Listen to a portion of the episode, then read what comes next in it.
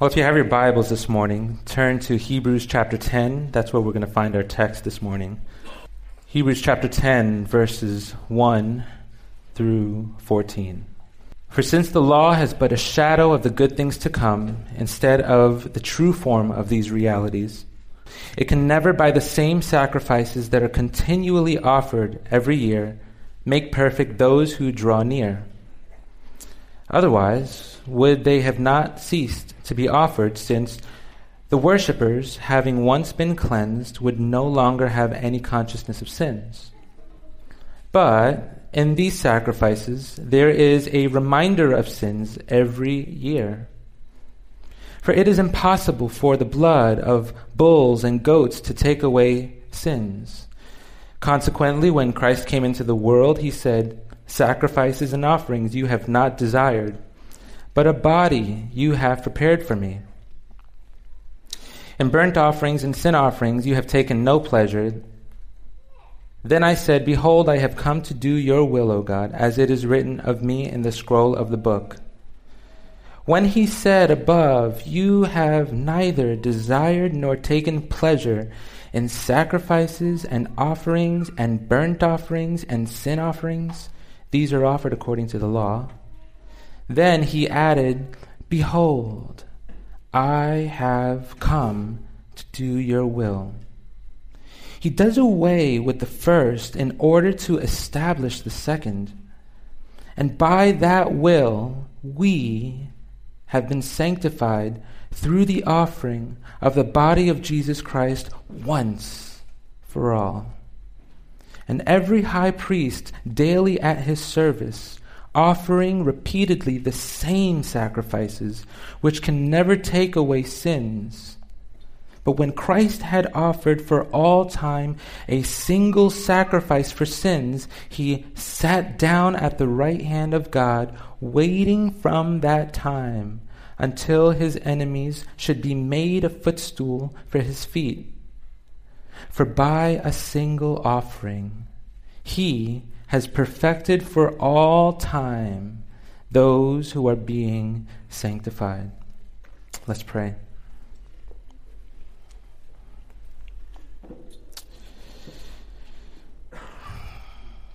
Almighty God and Heavenly Father, I thank you so much. By your will we exist, and on Christ the solid rock we do stand. Every attempt to come and approach you is a sinking sand quest. I thank you that you've made a way through Christ Jesus our Lord, and I thank you it's in Christ alone that we have come to know you. This morning, as we hear your word, we pray, we pray, we pray that our hearts would have all of its attention on our Lord Jesus Christ. I pray that you would open eyes and open our ears to see and to hear the beauty and the work of Christ. Forgive us for all of our defects in our service to you, Lord. Forgive us and pardon our sins. Guard us from the evil one this morning, I pray. Come by the power of your Spirit. In the name of our Lord and Savior, Jesus, I pray. Amen. 500 years ago today, the world was shaken to the core when a German monk or priest became convinced that the scriptures taught that salvation was in no one else except in Christ alone. That is the translation of the second of our solas in our solas series, Solus Christus, Christ alone. During the time of Martin Luther, the Roman Catholic Church was the main power, the main power structure. And they taught that in order for someone to come to know Christ, in order for someone to know God, you had to pay.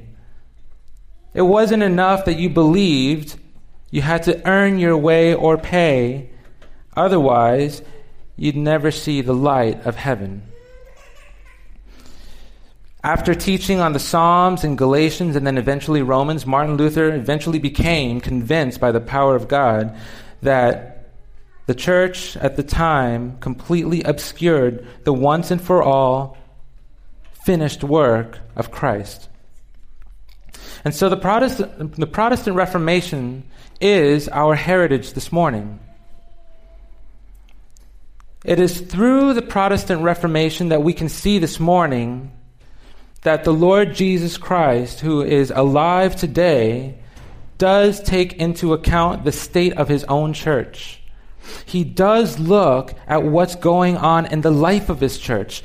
Every single detail that's happening in the life of his church with every single one of its members, the Lord Jesus knows and he sees. And so the Lord Jesus is proactively involved in the life of his church, as he is this morning, the same way he was back 500 years ago when Martin Luther was around. And so, the Lord does take into account all of these things. And so, the five solas in our series this morning sola uh, scriptura, which we studied last week, solus Christus, sola fide, sola gratia, and then soli deo gloria. All of these five solas are not anything that the reformers completely made up as they were drinking beer and smoking cigars. These are doctrines that are found here in Scripture, and all the reformers did was they believed it, they taught it, they submitted their lives to the teaching of Scripture. And so today we, in America, even in Miami, we may not live under the power and the shadow of the Roman Catholic Church. But what we will find in our pluralistic society, which makes a God of tolerance, and that God tolerates nothing, what we will find that it is unfashionable to say that Jesus Christ is the only way to God. So, inside of the church and outside of the church, what we will find is that there are a lot of people, there are many trying to make their way to God and trying to find ways to get to know God and get in touch with the divine. The Hebrew Christians that this letter was written to were being reminded that it wasn't the sacrificial system that was part of their heritage that was going to get them right before God, ultimately. They knew and they were being reminded that the Jewish law was completely insufficient to make them right before a holy God. It couldn't deal ultimately with the main issue between God and man Martin Luther knew this, and so did the author to the Hebrews. And just before we go to our first thought this morning, I want I just want to make a point this morning that the, the letter to the Hebrews was written to people that were normal people. These were not theologians.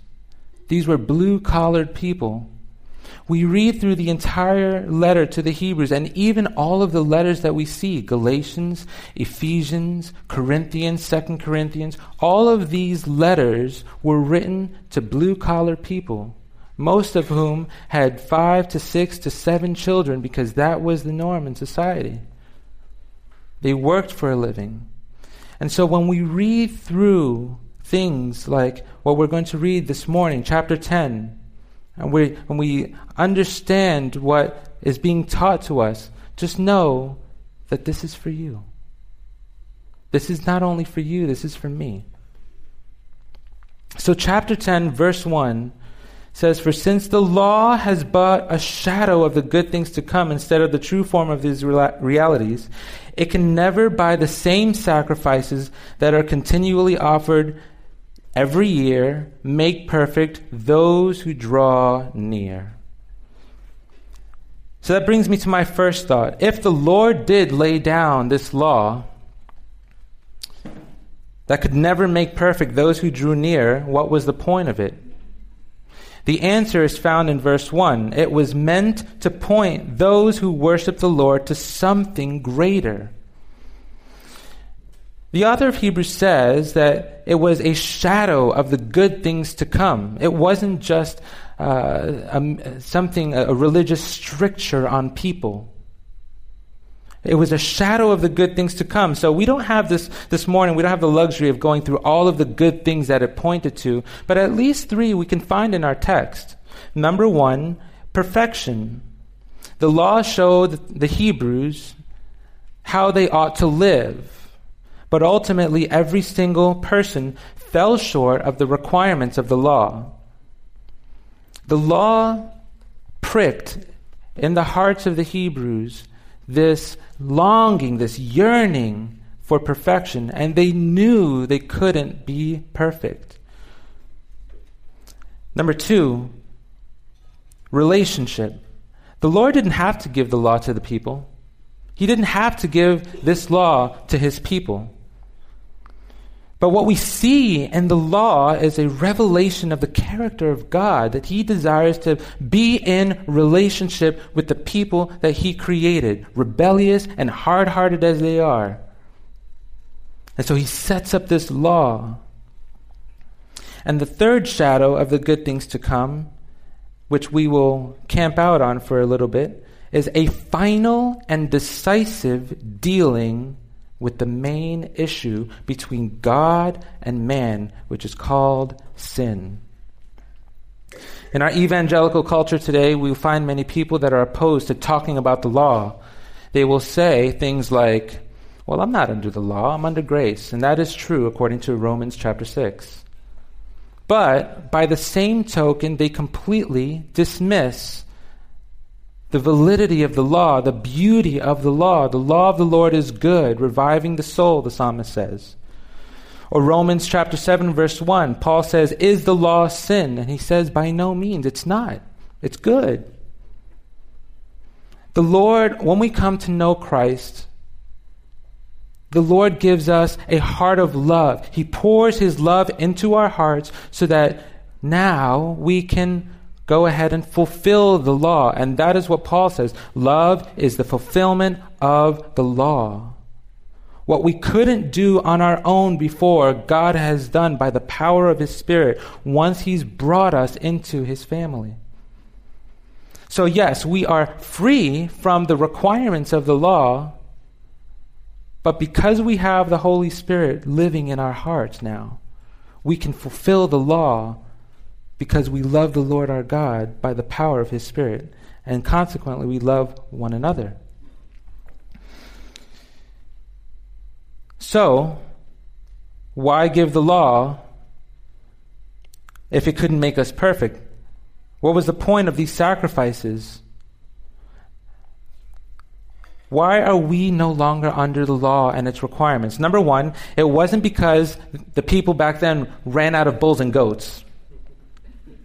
It wasn't. Number two, it wasn't because the Hebrew Christians decided that they were going to be modern and not stick to the Old Testament way of thinking. It was because that there was nothing in the sacrificial system that the law could do that could completely deal specifically with the issue of sin. And twice the author of Hebrew uses Two words never, found in verse 1, and impossible in, the, in verse 4. The law could never deal with sin. It was impossible for the blood of bulls and goats to deal with sin. So, what is so pervasive about the nature of sin that the law couldn't deal with, but it needed to deal with it? What was so pervasive about sin that this issue needed to be dealt with? In order for us to go ahead and answer that question, we first have to look and understand what sin is. Negatively speaking, sin is not something that we do or that someone else is doing, even though they might be sinning. Sin is an insidious and rebellious condition of the heart that every single human being is born into. Now, I know this morning you, the, the doctrine of original sin is also unfashionable in our society. Most people would say, Well, I'm not a negative person. I don't want to think that way. I'm a positive person. So let's leave out the negativity.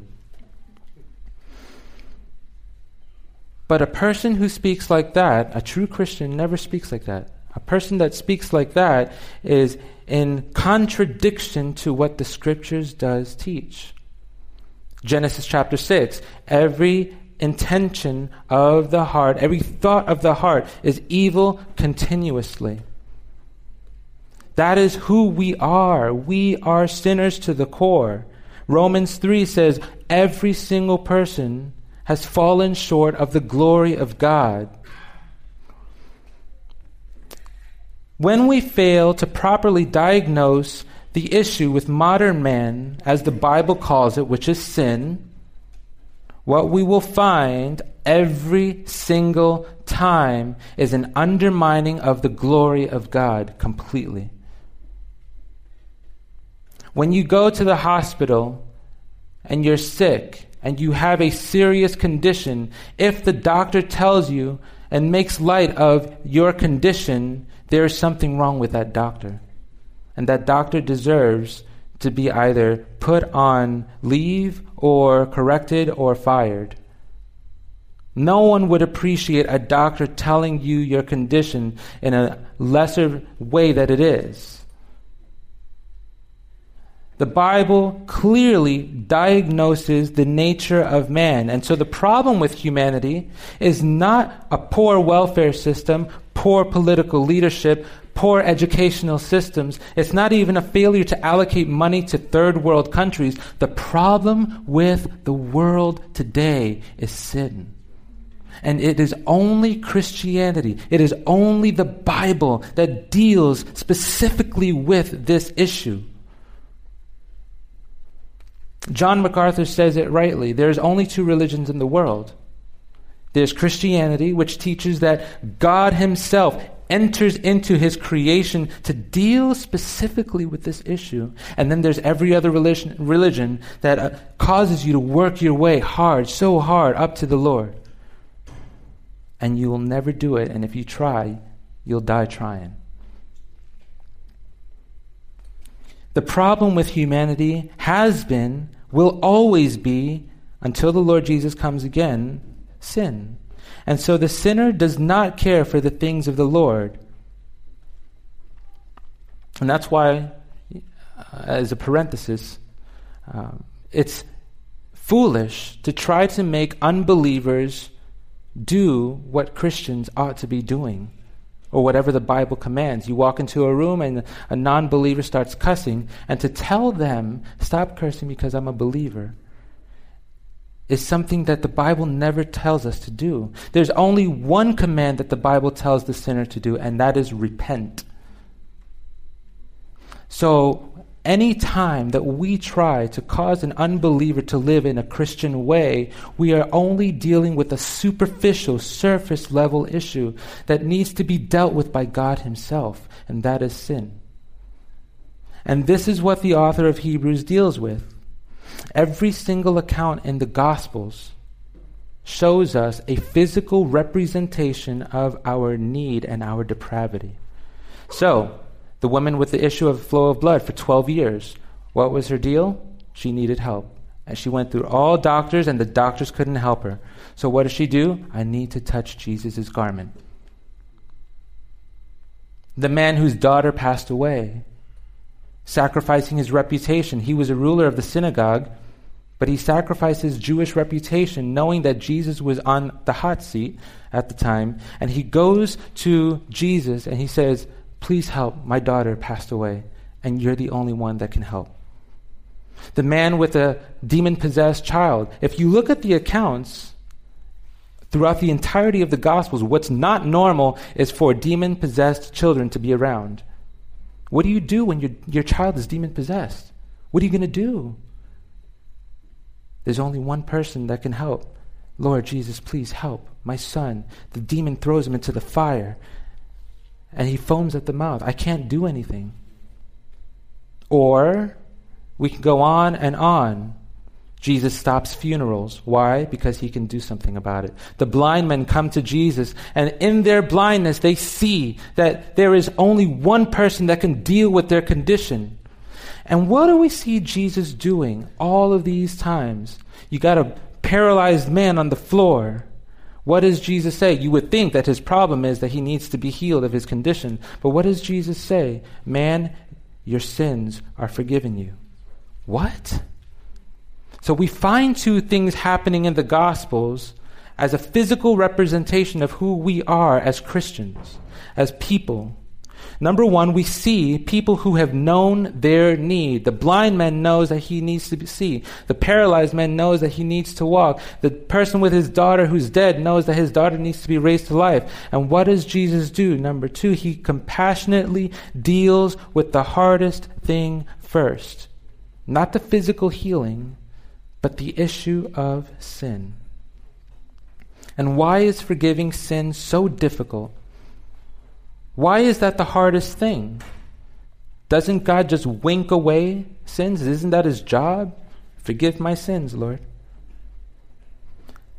It is because sin by nature seeks to destroy everything in its path, including God Himself. And you want to put that to the test? Look at what happened at the cross. Jesus didn't sin, but he went to the cross because of our sin. And so when we say that it was our sin that put him there, that is a fact.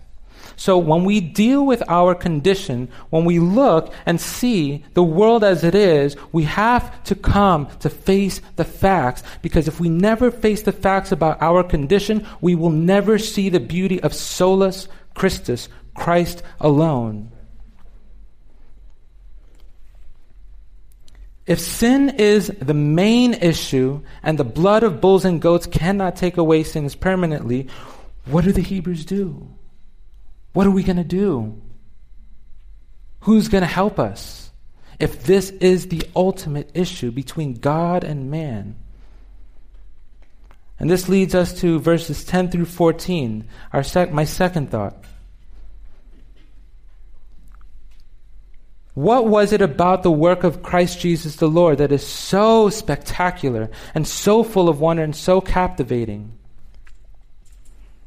You're in an impossible situation, and now we are told to look to Jesus. That's your Sunday school answer.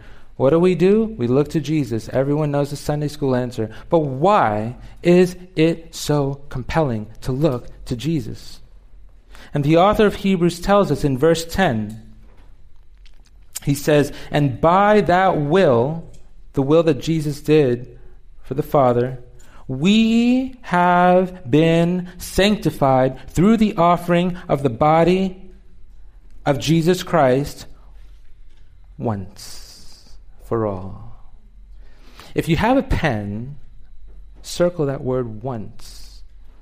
Because if you go back to the beginning of the chapter, what you will find is that every single priest had to go year by year by year by year. Here we go again. We're going to offer bulls and sacrifices to the Lord, and we'll see if He accepts us. But what does Jesus come to do? He comes to offer His body once. There is no other offering to be offered after Jesus' death. It's one time. Does that move you this morning? Does that move you? Does that have any effect on your heart? When you know clearly, when we know clearly that the, mo- the ultimate issue between God and us is sin, and the power of sin is so powerful that it kills every single person that it comes into contact with. It destroys every single plant and an individual that it has a hold on. And there is no one that could do that. There is no remedy in the world. There is no medicine. There is no priest. There is no doctor. There is nothing in this world that can deal decisively with the power of sin, the titanic power of sin, except one person. The power of sin needed to be overshadowed and overtaken by an incredible and titanic, a juggernaut of a force. And that force is only found in one person, in God. So, what does God do? He humbles himself to the point where he gets involved in the details, in the dirt and grime of his own creation, and he takes on sin. And the result of the power of sin, we see that it put Jesus to death on the, uh, on the cross. When the fullest display of the power of sin was demonstrated, the eternal Son of God rose from the grave, never, never, never to die again. And what we see in the Lord Jesus Christ is an infinitely unparalleled power that overtakes sin by infinity. To a certain extent, we have a little glimpse of this when we're playing uh, arm wrestling with our children or people that are a thousand times weaker than us. We let them go all the way down. And then next thing you know, bam, game over. Completely done. That's a glimpse. That's a fraction. That, that, that, prob- that does not do this justice. The power of sin is so pervasive that when you look at the world today and you see the rumors of wars and you see people backbiting and fighting against each other and you see all of these allegations going against people, especially in, in high places of power, the issue is not education. The issue is not a poor upbringing because some of the most educated people in the history of the world are the ones that did the worst atrocities. The problem is sin, and we need a Savior. So, are you depressed this morning? You complain a lot? Do you find yourself always looking over your shoulder to something better? Are you looking for a better city, a better job, a better marriage? Do you always find yourself looking over your shoulder trying to get the next best thing? What's your life filled with this morning? Do you feel like you're trying so hard to please God by showing up to church, by raising your kids the right way, by teaching them, and all of your efforts are futile? Do you feel like you can't do enough and God is not happy with you? The remedy to complaining is to look at the finished work of Christ at the cross. Why is that the remedy to complaining? Because when we begin to see what Jesus did for us and how he dealt with our sin, there should be nothing coming out except joy and gratitude. The true Christian is someone who finds their joy consistently in the finished work of Christ, not the things that they're doing. Are you looking for a better church? Are you looking for a better pastor?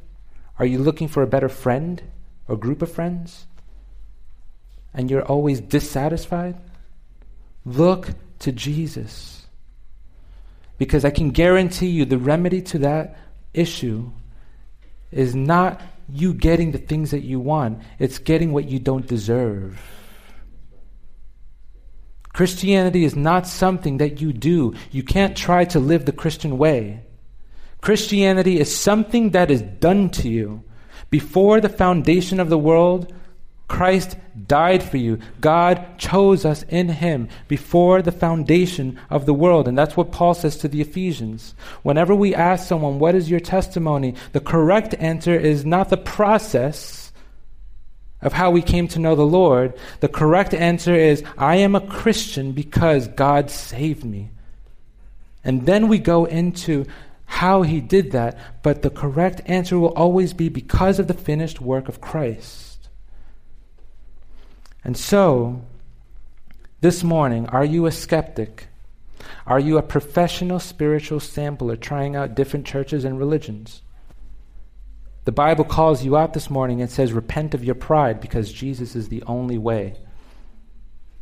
There is salvation in no other person by whom we must be saved except the Lord Jesus. Acts 4. Or John 14, 6. I am the way, the truth, and the life. No one comes to the Father except through me. Or as we said earlier, John 15:5, I am the vine, you are the branches. And most of the time the reason why we have so many Christian failings on a day-to-day basis is because we get that reversed. We think we are the vine and Christ is the branches. But it's Christ who is the vine and the source of our joy, the source of our life. So are you depressed this morning? Do the dark storm clouds always come over your head every single day and you have no way to get out? Even in those moments, look to Christ. Look to Christ. It's not your philosophy, it's not your career that's going to help you. It's the Lord Jesus. And when He does, when you look, you will see that it changes everything. Everything. So don't let anyone tell you, if you are a believer this morning, don't let anyone tell you that you're too spiritual. The reason why is because you can never be too spirit. You can never get enough of Jesus and what he's done for you. If if this is true and everything it says about Jesus is true, then everything and every aspect of our lives should revolve around him. So when Christ came into the world, he dealt with the requirements of the law on our behalf. And not only did he deal with the requirements of the law on our behalf, but he invites us in as people who don't deserve to be invited in. And he says, Come away with me. Jesus is the only one that deals with the most destructive disease to ever infect man, and it is called sin. And what does Jesus say at the cross? Three words It is finished. And to that, in Christ, in solus Christus, in Christ alone, to that, if you're a believer, we say, Amen. Let's pray. Lord, we thank you for this morning. And we thank you for the grace that we have found in Christ. Lord, whatever words that were not uh, necessary or pleasing to you, whatever was not profitable, I pray that you would throw it to the wind. Change the rebellious heart, I pray, and honor your word this morning. For Christ's sake. Amen.